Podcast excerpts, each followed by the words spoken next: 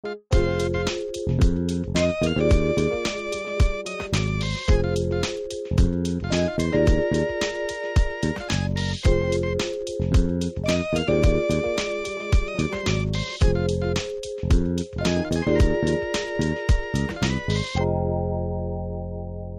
you have a Bible nearby, let's turn to the book of Second Peter, the third chapter. Second Peter chapter three, and we're going to get to it in a little bit. Uh, I want to, in just in trying to discern for tonight, you know which way to go.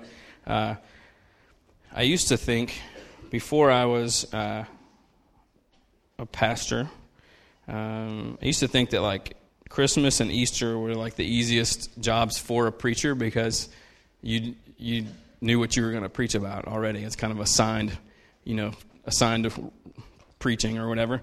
Um, and then when I got into it, I realized that it's it's not really that way. You know, um, that that the Spirit of God wants to us to continue to learn through the season of Advent and uh, through the season of Lent, uh, you know, going toward Christmas and toward Easter and toward those things. And um, I guess I, I realized through me thinking that for so long that maybe I just kind of checked out every Christmas season and every Easter season because I think there was a, a part of me just thought, like, okay, I, I know that already. You know, I understand uh, the nativity scene, I understand what happened and all that kind of stuff. And uh, I think there was a part of me that for a long time wasn't very open to learning more and desiring to know more about the significance of those events because I kind of thought that, that was sort of um, for someone like me who grew up in church, like, like I kind of knew all that already. And um, as I began to to transition into ministry and then into pastoring, uh, great revelations as far as like how little I really knew about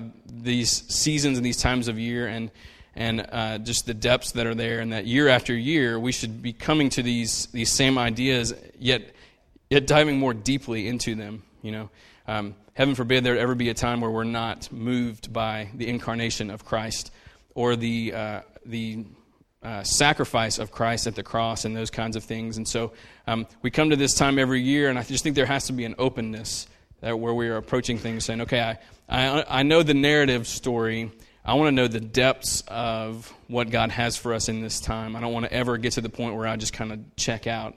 Um, and so something that's been very helpful, I believe, for us as a congregation is uh, is going through the season of, of Advent in in ways that we're hope, are hopefully you know responsible and uh, ways that we're we're trying to really let God just teach us and disciple us and show us these things, and that we're humbling ourselves in the process. And um, and so uh, Advent, uh, I, I think for in for some, it, Advent just sounds like the more a more like spiritual way of saying Christmas, you know.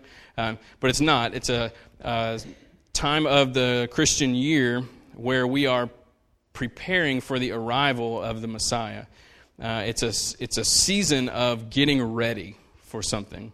Um, that's the word Advent means arrival. It's it's often used uh, like in biblical times, especially for the arrival of a king. Um, and so I don't know if you've ever been uh, I, I, know we don't. I know that our president here is not our king, but it's you know close. I don't know if you've ever been around uh, in a city where the president is coming to town, but um, it's a huge deal.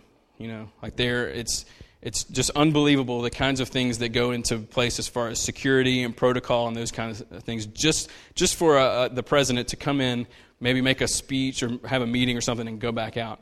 Um, when I know that um, both of the George Bush presidents have been to LSU for different things, and it was it just shut down the whole city. One time, Bush uh, 44, which the most recent one who was president, I get their numbers mixed up. Um, he uh, he came in just for like to speak at a fundraiser for like 15 minutes, and they shut down the entire interstate from the airport all the way over to like by Blue Bayou. Some of you might remember this, and the whole city just had to stop just so he could like fly uh, fly in, land, drive all the way over there, do his thing, and come back. And nobody could get on the interstate for hours, and the entire city was just furious. I mean, it was like just the most like the like road rage that day was unbelievable.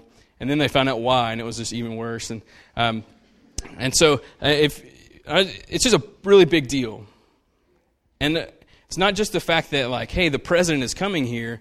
there are, are weeks and probably months, and there's so much preparation that comes before the actual arrival. And so, Advent, that's what Advent is. Advent is all the preparation that's, that's happening, laying the groundwork, getting ready for the actual arrival. So, Advent goes all the way up until Christmas Day. That's what we're, we're waiting for. It's all the anticipation, and there's Christmas Day, and that's the big thing. That would be, that, that's when the president shows up. And now what we're doing is weeks of getting things ready for him. And so, for a president here in town, it's, it's all about security and making sure that he's safe and all those kinds of things. For us, it's a preparation of the heart and of the mind. Um, it's recognizing that this is a significant thing that is happening, and you don't want to be like caught off guard. It's too important to just kind of like halfway go through it. Um, and so that's what Advent is is about, and that's what we're doing. We're in this season now where we're preparing for uh, Christmas for the Christ Mass, the worship of Christ that happens when he actually shows up. And so, what I want to do is just kind of uh, approach it from a sort of a timeline standpoint. Um, and uh, we're super high tech here, so uh, here's that. For you podcasters, uh, I'll just let you wonder. Um, okay, so uh, I want us to create an imaginary timeline on the stage, all right? And we'll go from your left to right. So let's think of this as a timeline. It's moving this way. All right. Um, this Advent one, will will this will be the birth of Jesus. Okay. This is uh, Bethlehem. Uh, in no room for them in the inn. Born in a stable. You know, shepherds came. All that kind of stuff. That's this right here. Um, this one is going to be uh, Advent two. Will be the the second coming of Jesus, right? Forward in time uh, when uh, he comes back to get his bride, right? That's what this one is. Um, so, in order to understand Advent, we kind of have to go to this side of the timeline, all right? So, on this side of the timeline, on the left side, before the first Advent, if you go all the way back to Genesis, uh, you know, God makes everything and it's good and sin um, enters into the world through the actions of Adam. And um, from like when the, the curses of sin, basically the when God explains to them, because you did this, these are the, the curses, or really, these are the consequences. This is what happens now. Um, when he's explaining those things, it, he says that the, the seed of the woman will crush the head of the serpent. And that's the first time we get this sense that, like, okay, sin has broken everything, but something else is going to happen. So, all the way back to just two people on the planet, uh, when everything got messed up, from that point, all the way going this way, God begins to, to um, build like the anticipation for what's going to happen through this advent. And so he doesn't go into a lot of detail, and it's kind of it's kind of subtly in there in the curses because we tend to focus on the curse on Adam, the curse on Eve, the curse on the serpent, the curse on the earth um, from sin. But he kind of works it in there. He's like, look, um, this is all going to be dealt with. And so from the very beginning, he's pointing forward to the fact that everything's going to be okay. Uh, kind of moves through the timeline. There's a promise given to Abraham that, uh, that through his lineage, uh, God will make him into a great nation and um, his name will be great. And we talked about this last week that all the nations of the earth will be blessed through his through his family. And Jesus would come, okay? Jesus would be born from that lineage. And so there's this promise that's looking forward. Um, he's looking at Abraham and saying, You're not a great nation now, but your family will become a great nation. And through that, uh, all the nations will be blessed. And so that promise was passed to Isaac and then to Jacob. Um, it keeps going forward. We see the prophets, we see Daniel uh, speaking forward to this, we see Isaiah speaking forward to this, we see Jeremiah speaking forward to this. Um, there is this from, from the very beginning, all the way in Genesis 3.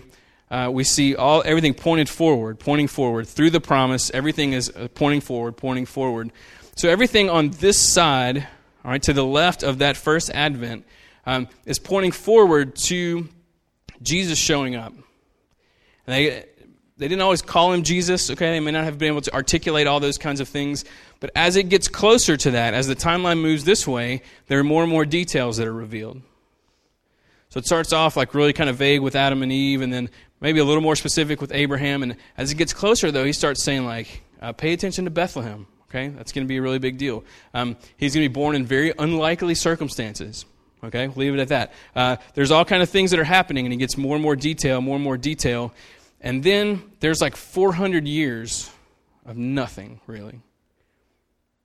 God had been speaking through the prophets and doing all these things. He established Israel as a nation. He had done all this stuff. And, and yeah, there had been problems, and they had been exiled and then brought back and all these kind of things. There's all this great story on this side of his first advent. And then there hits this point where there's just this big old gap.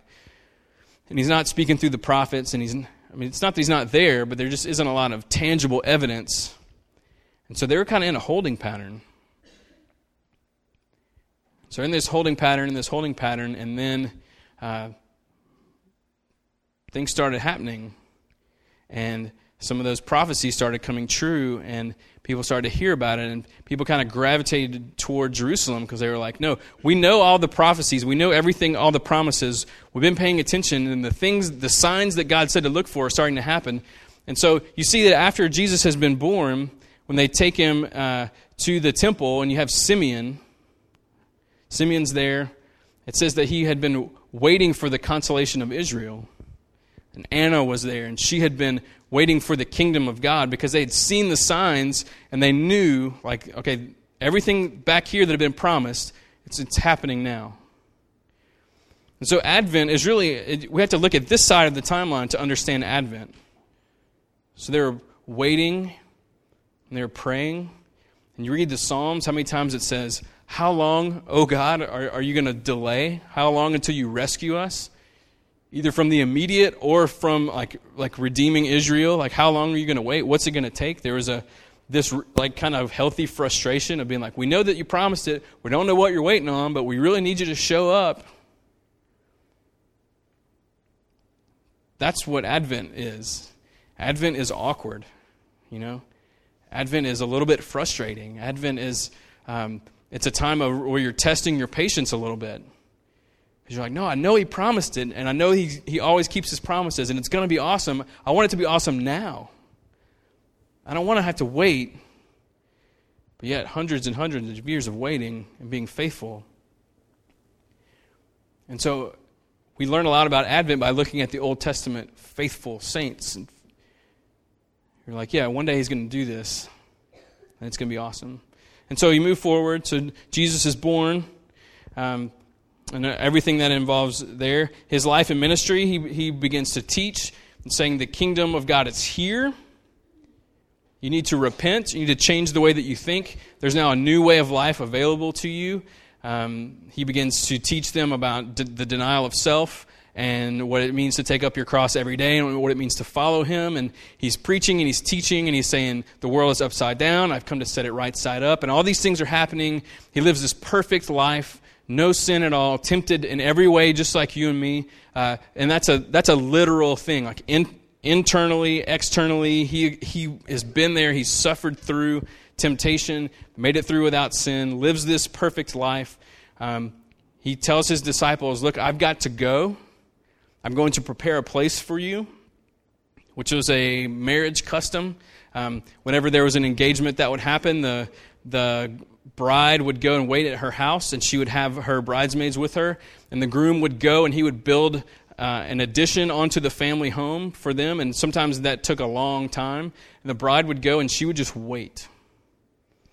And she would wait, and she would wait because her groom had made a promise that he was going to go prepare a place for them and then come back and get her. So Jesus has this dialogue with his disciples. He's like, I know you probably don't understand this, but um, I'm like the husband and you're like the bride. And so I'm going to, we're engaged. All right, that'll make sense soon. I'm going to go prepare a place for you. I'm going to come back for you. You just need to be faithful and just wait and I'm going to go, but I have to go. I'm going to send the Spirit that's going to come, and you don't get this either. But He's going to like live inside of you and empower you and do everything that that the Father says to do, and it's going to be awesome. And so I'm going to go, and you just need to pray and wait and trust me. And so He goes, Pentecost happens, the Spirit comes, empowers the people, the gospel begins to spread. And from that point forward, they begin a new season of Advent. All right? This group over here had this Advent that was going this way and kind of focused on this. Now, this group here, where we are, has a new season of Advent. We take all this into account and all that Jesus said and all that we know, and here we are in a place where, um, if you're drawing this on your notes or whatever, just put like Christ in you. Let's call that, that's what this middle section is. Christ in you, the hope of glory. This is your, our current Advent where we are now looking forward in the timeline for what happens here. And so what happens here is our groom comes back to get us. So we are the faithful bride waiting. We're waiting here in the middle. We're waiting and waiting and waiting. And I think we'd all agree it's taken a lot longer than we would like. But we're waiting. And one day there will be a notification that will happen. There will be a knock on the door, a trumpet that will sound. And we don't really know what this is going to look like either, but dude's coming back for us. And there's a lot of discrepancy about it. Will there be a thousand years of war and all this kind of stuff, whatever? If anybody ever looks you looks at you and says, This is exactly how it's going to happen, you need to thank them politely and just like filter it all out because nobody really knows what's going to happen here. Some paint a picture where you should be terrified of it. Some paint a, a picture where, like, oh, it's not going to be that big a deal. Just focus on what we do know. Jesus is coming back for us, and everything's going to be fine. So he's going to come back and he's going to claim his bride, and there's going to be uh, a judgment that will happen where we'll stand before him, and the blood that he shed for you will be applied to you, and uh, God the Father will say, You don't deserve to come and live with me forever. Um, like uh, you have not earned that, but my the grace of my Son has covered you, and He vouches for you, and uh, and he like because of what he has done for you he has made it so that you are adopted into my family. And so you should be an enemy of mine but you're actually my son. You're actually my daughter come into the kingdom that has been prepared for you from the beginning. I knew this was going to happen, and I'm super pumped that you're here. And it's not because of what you've done, it's because Jesus is awesome. Don't you agree? And you're going to be like, Yes, I totally agree. And it's going to be amazing. He's going to say, Come on in, um, enjoy eternity with me. And so all, everything on this side of the timeline is us as the bride enjoying something completely new. That as a part of this second advent, he makes everything new again. That He takes what sin has broken and transforms it into something beautiful and pure and better. And so, heaven is, I say this as often as I can, heaven isn't floating around the clouds with a harp and a halo. Heaven is going to look like the earth, except it's a new earth and it's a new heaven. Uh, and everything that sin broke on this planet, Jesus will fix. And so everything about us that's busted and broken because of sin will, will be kind of just vacuumed out. And so our, our bodies, uh, we get sick, we grow older, and we are uh, we suffer from diseases and accidents and all these kinds of things, that's all because of sin. That will be vacuumed out. Um, we are constantly insecure. That will be vacuumed out. We're always comparing ourselves to others and trying to see where we stack up. That will be vacuumed out. Uh, we tend to be very prideful and self reliant. That will be vacuumed out. Um, the the pains that you and I have been through and all those kind of things and, all, and the, the baggage that we carry around because of that, that'll be vacuumed out. Um, the, the sin that has led to abuse of children, sin that has led to human trafficking, sin that has led to uh, kids living in a train station in Calcutta, uh, those things all vacuumed out. Uh, you name it, everything terrible that sin has done will be completely vacuumed out and removed. And we will live forever on this new earth with Jesus ruling over everything alongside him because he's super generous and awesome and invites us in. And uh, forever and ever and ever and ever, without an end, we are part of his family on his new earth for his glory forever. So, if you go all the way back to the beginning, when God told Eve that the seed of the woman will crush the head of the serpent, that's what he's pointing forward to. It's that, yes. And it's the cross and it's everything that happens here. And it's the, the coming of making everything new and the fact that forever, um, what sin has broken, Jesus will fix forever. So that's what Advent is. Advent is what happens over here, and it's what happens over here, and happens everything that happens until this. And once all this is complete, there is no Advent over here. There's no waiting over here. There's no longing. There's no how long, when, when, when, when, when. There's none of that over here. But the truth is, we live right here in the middle. And it's a tough place to be. And Jesus knows that. You know, it's not lost on him. Uh, Advent is a time where we should be frustrated. Like, we should look around our world and say, this is not right. This is not how it should be. We should pray prayers that say, much like all throughout the Psalms, How long, O Lord, until you show up? How long do people have to, to get sick and die? How long can abuse continue? How long can addiction reign and rule over people's lives? How long can families be split up?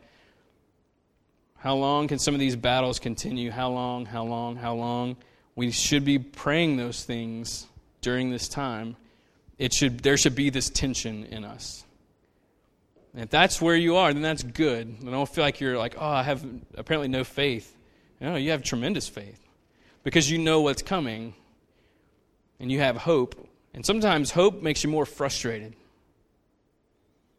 We tend to think that hope makes everything okay, but it doesn't. It actually kind of builds something inside of us sometimes. If you didn't have hope, you'd be like, well, that's just the way things are. That's... Hope comes when you know, you know that it doesn't have to be that way and that it won't always be that way, but it is that way now. We live in what, what has been called the already, not yet kingdom of God. That Jesus shows up, brings in the kingdom, says, All this is now available to you. Uh, it is available now. You don't have to wait until heaven to live in heaven. Uh, the kingdom is not just future, it's here, it's in the present, it's here now, um, is already here, but it's not yet fully here. And so we live in that, we're caught back and forth, you know. And so we have these choices where you're like, okay, I can engage in kingdom life now, um, or I can just wait until heaven. And Jesus looks at us as his sons and daughters and says, Don't wait till heaven. That's not why I freed you. I freed you now so that you can live in it today. By living in it today, it makes a difference in the world around you. Um, so all that, everything I just, all that timeline, all that stuff comes down to how do we do this well? You know, my brother Drew, he uses Advent as a verb. He says, "How do we Advent well?" Uh, let's look at 2 Peter chapter three.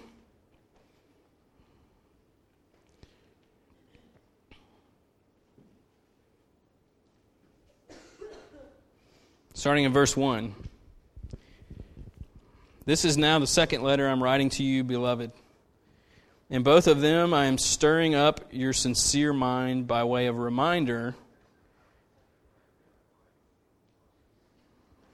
By reminder that you should remember the predictions of the holy prophets and the commandment of the Lord and Savior through your apostles.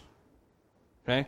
And that, there's some significance there, right? He's saying, like, I'm reminding you, all right? It's the second letter I'm writing you because um, you don't need to forget this. Beautiful that Advent comes every year. It's by way of a reminder. Say, hey, don't forget. Don't forget. Verse 2, you should remember the predictions of the holy prophets. Okay? That's, that's back over here, right? The holy prophets. It's pointing forward, going back over here, saying, hey, don't forget what happens on this side uh, of what they said, that they weren't just pointing to here, they were also pointing to here and to there.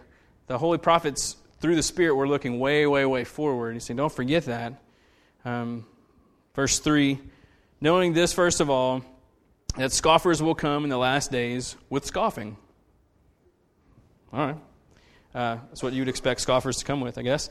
Um, they're going to come with scoffing, following their own sinful desires. They will say, and it, basically, he's uh, in this time. All right, uh, they really they took Jesus very literally, and so when he says uses all that marriage, you know, language and says, "I'm coming, going, to prepare a place for you."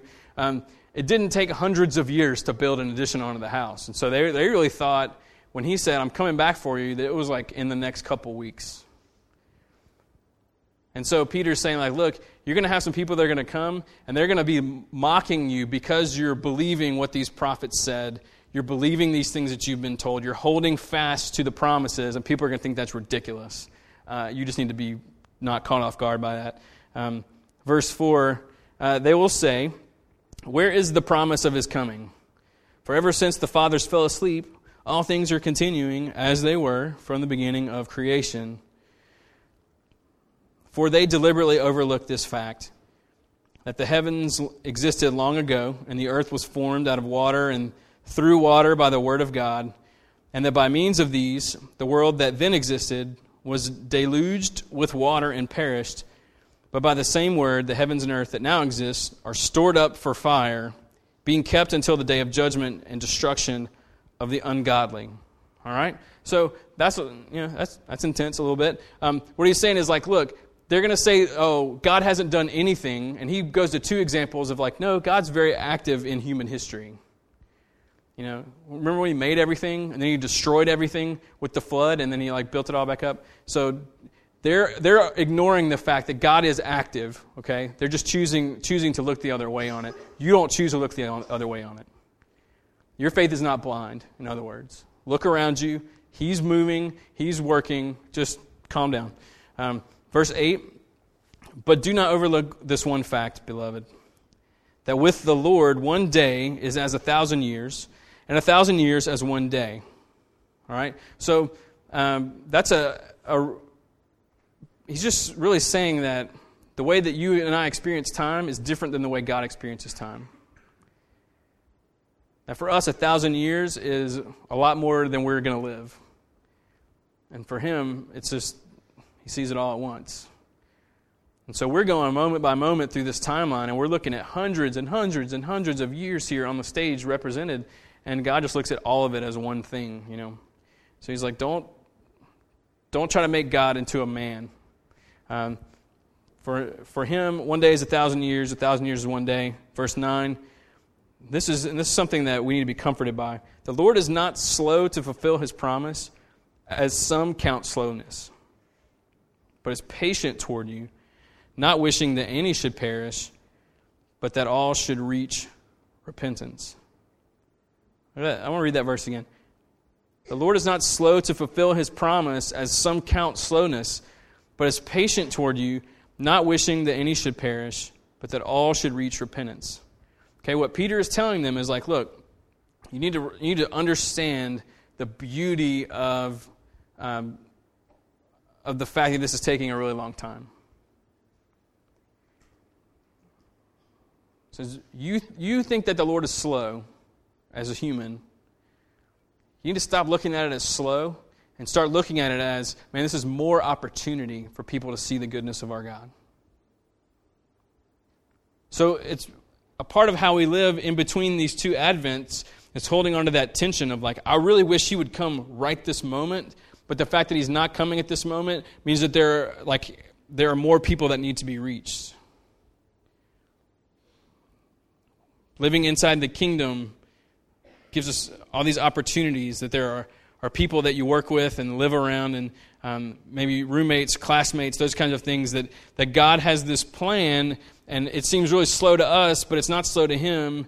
And he's being very, very patient and he's giving us an opportunity as his church to go into all the world into all the nations and baptize them and teach them. Um, and so, really, it's, it's incredible patience on his part. Because don't you think that this, that God the Father is like incredibly pumped about this and really pumped about all this? But yet he's being so patient, just letting it play out. Like, no, man, more people being born, more people to reach, more people who don't know who I am, more people that are going to live with me for eternity. So you guys just be faithful where you are. And don't get frustrated to the point of sin, but be frustrated in a very holy way. And recognize that the way things are right now are not how they should be and not how they will be, but it's how they are. Until, until he comes back, we know, we know what we are to be doing. Verse 10 The day of the Lord will come like a thief, and the heavens will pass away with a roar, and the heavenly bodies will be burned up and dissolved and the earth and the works that are done on it will be exposed. All right, that's one verse that talks about everything I mentioned here. Um, everything we, uh, this earth will pass away, a new earth will be formed, and everything that happened on this earth will be exposed. Meaning that's the the time of judgment. We'll stand before God, and He will look at us, and He will say, "You're not worthy." Um, and but then for those who are Christians, He'll say, "But Jesus is worthy, therefore you are worthy. Come on in." And for people who don't know Jesus, he will say, You're not worthy, and you're not worthy. And for people who have rejected Christ, that will be a very, very horrible, horrible moment. And so we live here wanting to make sure that everybody who ends up in that moment ends up being covered by the grace of Jesus having the opportunity to know who he really is. Um, and so that's what he's saying. He's like, look, this is, this is happening. This is happening. God has, is stirring us up to do the right things here in between the Advents. Verse 11 Since all these things are thus to be dissolved, what sort of people ought you to be in lives of holiness and godliness, waiting for and hastening the coming of the day of the Lord, because of which the heavens will be set on fire and dissolved, the heavenly bodies will melt as they burn. But according to his promise, we're waiting for new heavens and a new earth in which righteousness dwells. So that's what we're waiting for. And so the question is, how do we live in between them? Verse 11 and 12, verses 11 and 12, but really uh, 11 tells us. Since all these things are set, are thus to be dissolved. Okay, basically, since all this stuff is going to pass away, none of this stuff is eternal around us, um, what are we supposed to do? We're supposed to live lives of holiness, godliness, waiting for and hastening the coming of the day of the Lord. That's what this midway time should look like. That's what time between Advent 1 and Advent 2 should look like that Christ in you, the hope of glory, he's still here and active and working. Okay, so don't see this Advent 1, Advent 2 as there being some big absence of Christ. He's not here bodily, but he's here dwelling in us and working through his spirit in us. And so there's this nonstop activity. And so, what are we supposed to be pursuing? Holiness, godliness, So do you want to do you want to walk in the fullness of what uh, God has for you? Holiness and godliness, that's it. He says, "Be holy because I am holy." When Jesus says, "Deny yourself, take up your cross daily, follow me," He's saying, "I'll train you in holiness. I'll train you in godliness and righteousness. I'll train you to be just like me." That was the point of following a rabbi, was to become just like him. And so he's like, you want to be like me? Um, then your life cannot be all about you. It can't be. And so, what, what, what does your life look like in between these two advents of, of Jesus? Does your life look like a life of self denial? I'm not trying to make it awkward, because it, but it's awkward for me to think about. Would I describe my, my waiting in that way? Would I describe the way that I'm existing in full view of this and knowing all this is coming? Um, is my life a life where I'm really legitimately denying myself? Or is it filled with self indulgence and just kind of doing what I want and being like, well, grace will cover that. Grace will cover that. And God, it's not conditional love, so He has to love me anyway, and this and this and this. Because see, when I when I consider the whole timeline, there's not a drop of me that's like, oh, I really just want to like embrace mediocrity. You know? I really just want like a very like halfway walk with Jesus. I want to do just enough to be in heaven forever, but not so much to like have to say no to all this like really fun stuff that happens here right now. But it's when I lose sight of the timeline, I lose sight of the goodness and faithfulness of God and who He is and what He offers to me and what He has done for me. When I lose sight of all those things, there's just stuff in this world that looks really, really appealing, you know, looks really, really fun. And I convince myself, like, no, that would be that would be awesome right now. And the whole time Jesus is saying, just deny yourself, man. It's about holiness. It's about preparing. It's about being found pure and spotless, just like He's made you. So he says, deny yourself. And he says, take up your cross every day. That's really a way of saying, you know, it's, it's about the will of God be accomplished in my life, no matter what it costs me today. So some days it probably costs me very little, and maybe other days, maybe it costs me something I don't really want to give up, you know? He said, no, that's what it's got to be. And if you've denied yourself and taking up your cross daily, that's comes right after it. But you can't take up your cross and say, whatever your will is for my life today, no matter what it costs me, and still be all self absorbed. It doesn't work that way. So he says, if you want to be like me, you want to like learn to be holy, uh, I'll train you in holiness, but you got to deny yourself. And then from, from a place of self denial comes this willingness to say, whatever today brings, I'm in. I don't care what it costs me. And he says, then just follow me. Which I've talked about this many times before. Follow me just means uh, you, we just find ways to imitate him. We live our days as He would. So we study them in the Scriptures and we learn from each other in community and we go and we implement that stuff. So, verse 11 he says, What sort of people ought you to be in lives of holiness and godliness? He said, in, in light of this entire timeline, this is what your life needs to look like. So, if you want to live well between the Advents, you want to you want to get the most out of this season as far as like what God has for us, learn from the Old Testament saints, learn from the New Testament saints, learn from uh, everywhere around us, and quit settling. We got to quit convincing ourselves that sin is so fun or not a big deal. And recognize that no, holiness, like that's that's it. Holiness and godliness. And then he says in verse 12, waiting for and hastening the coming of the day of the Lord. We're waiting for it, right? We're waiting for the day of the Lord.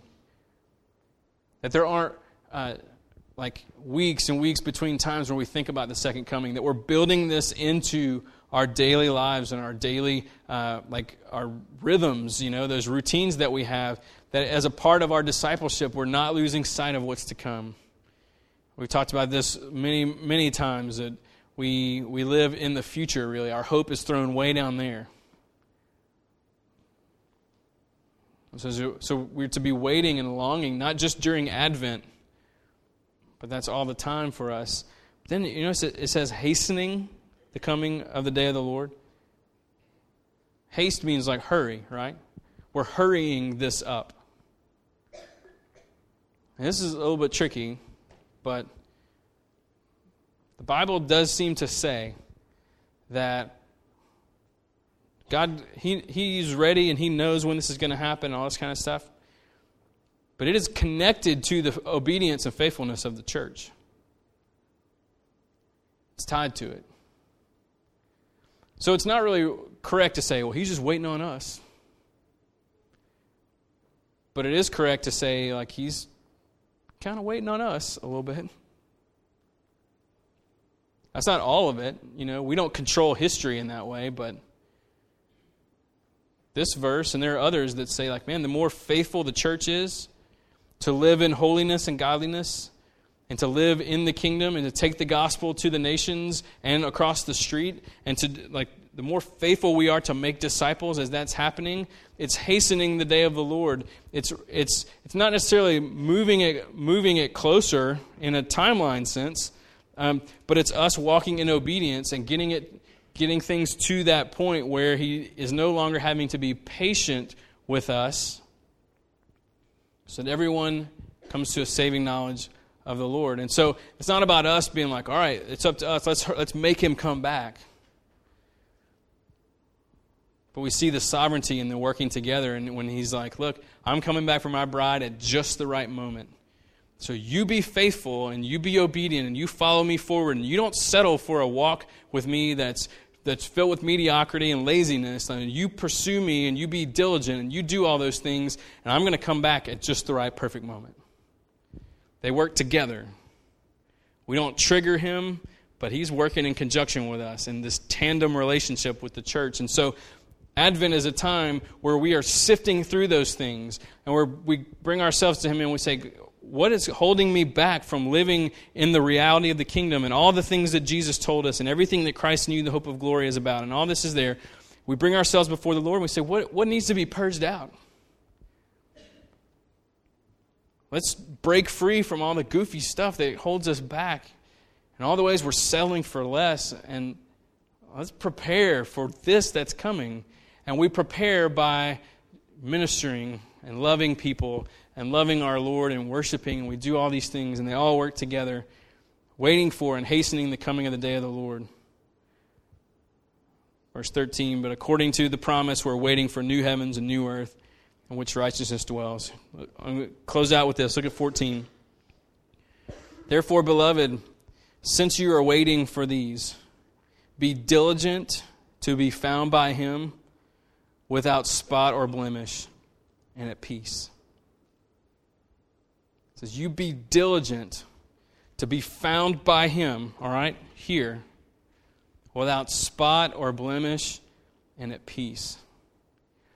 If that doesn't describe your walk with the Lord, it doesn't have to stay that way. Don't sit here and, and, and let insecurities build up because you're, you aren't quite there. Um, I think it's there's a big difference in in someone who can say like, man, I'm really am I'm making every effort to pursue and be diligent, and I want that holiness. The difference between someone who says that uh, that's really what's going on, and they're like, yeah, and I'm not quite there, versus someone who is just lazy and settling and whatever, and being like, yeah, it's not where I want to be. It's like, yeah, you're not you're not putting any any steps in. You're not uh, you're not making any effort. God isn't opposed to our effort. Our effort is, should not be about earning his favor, but he's like, no, you need to do work. You need to be diligent to be found spotless, without blemish, and at peace, at true shalom, completely synced up with the will of God. And so, if you are not being diligent as a follower of Jesus, a part of Advent is, is working through your way through that stuff a part of our waiting and longing and the expectations that are there of this second coming. It's about us getting in there and saying, All right, I'm, ti- I'm just tired of the mediocrity. I'm ready to go for it. And Jesus is on board. So this should be encouraging. So don't let, don't let anything weird heap some sort of weird guilt on top of you. Shake that stuff off. That's not from the Lord. The Lord's here to say, Come on, Look at this whole timeline. It's awesome. Be diligent. Be diligent.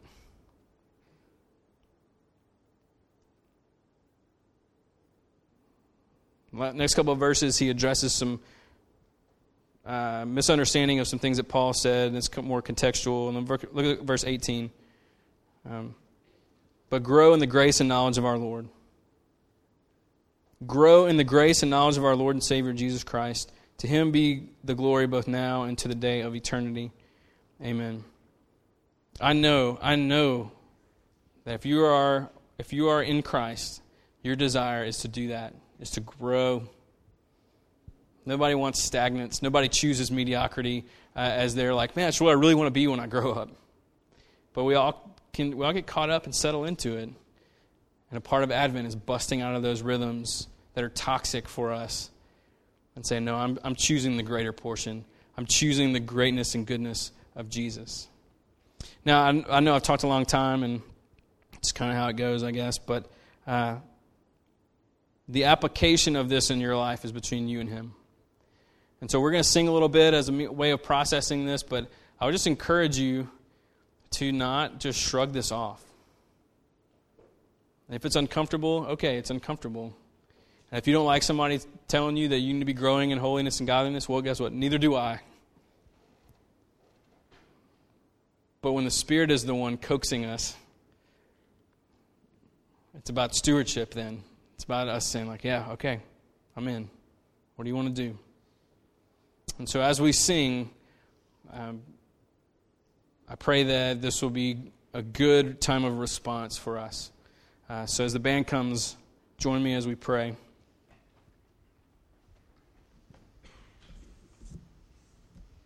Lord God, I'm grateful uh, for a text like this one that is filled with hope and goodness and tension and uh, whatever. I'm grateful for Peter and his willingness to push his family forward into uh, the fullness of uh, the gospel story and all that you have, and for the way that uh, the writers of the New Testament they just refuse to appease uh, their brothers and sisters in the Lord. I'm thankful for the way a text like this uh, it's challenging in in the best of ways, and really kind of leaves the ball in our court. I'm sure if, that in a room like this, that there are some who um, who really have been making every effort and been very diligent in pers- the pursuit of of you and holiness and godliness and peace. And Spirit, I ask that you would encourage them But I know that there is a heaviness that comes with a passage like this as well. Um, and so, for those who have been lazy and settling and whatever, I just ask that you'd help us to be open to that kind of conviction and breaking, and that we'd see the goodness of you loving us enough to refuse just, to just let us sit back and walk in less than abundance. That we would see it as a great demonstration of love and concern, and um, we would trust your sovereignty at work. And so, whether we're on one end, one end of the spectrum or the other, or somewhere in the middle, we trust you, Father, to um, speak to us in the ways that we most need. Help us to respond, whether through singing or just sitting and praying or just listening. My God, that on a, a night like this where you you really you make a choice to come to church, that we would uh, be able to leave knowing full well the the many reasons why you uh, brought us tonight.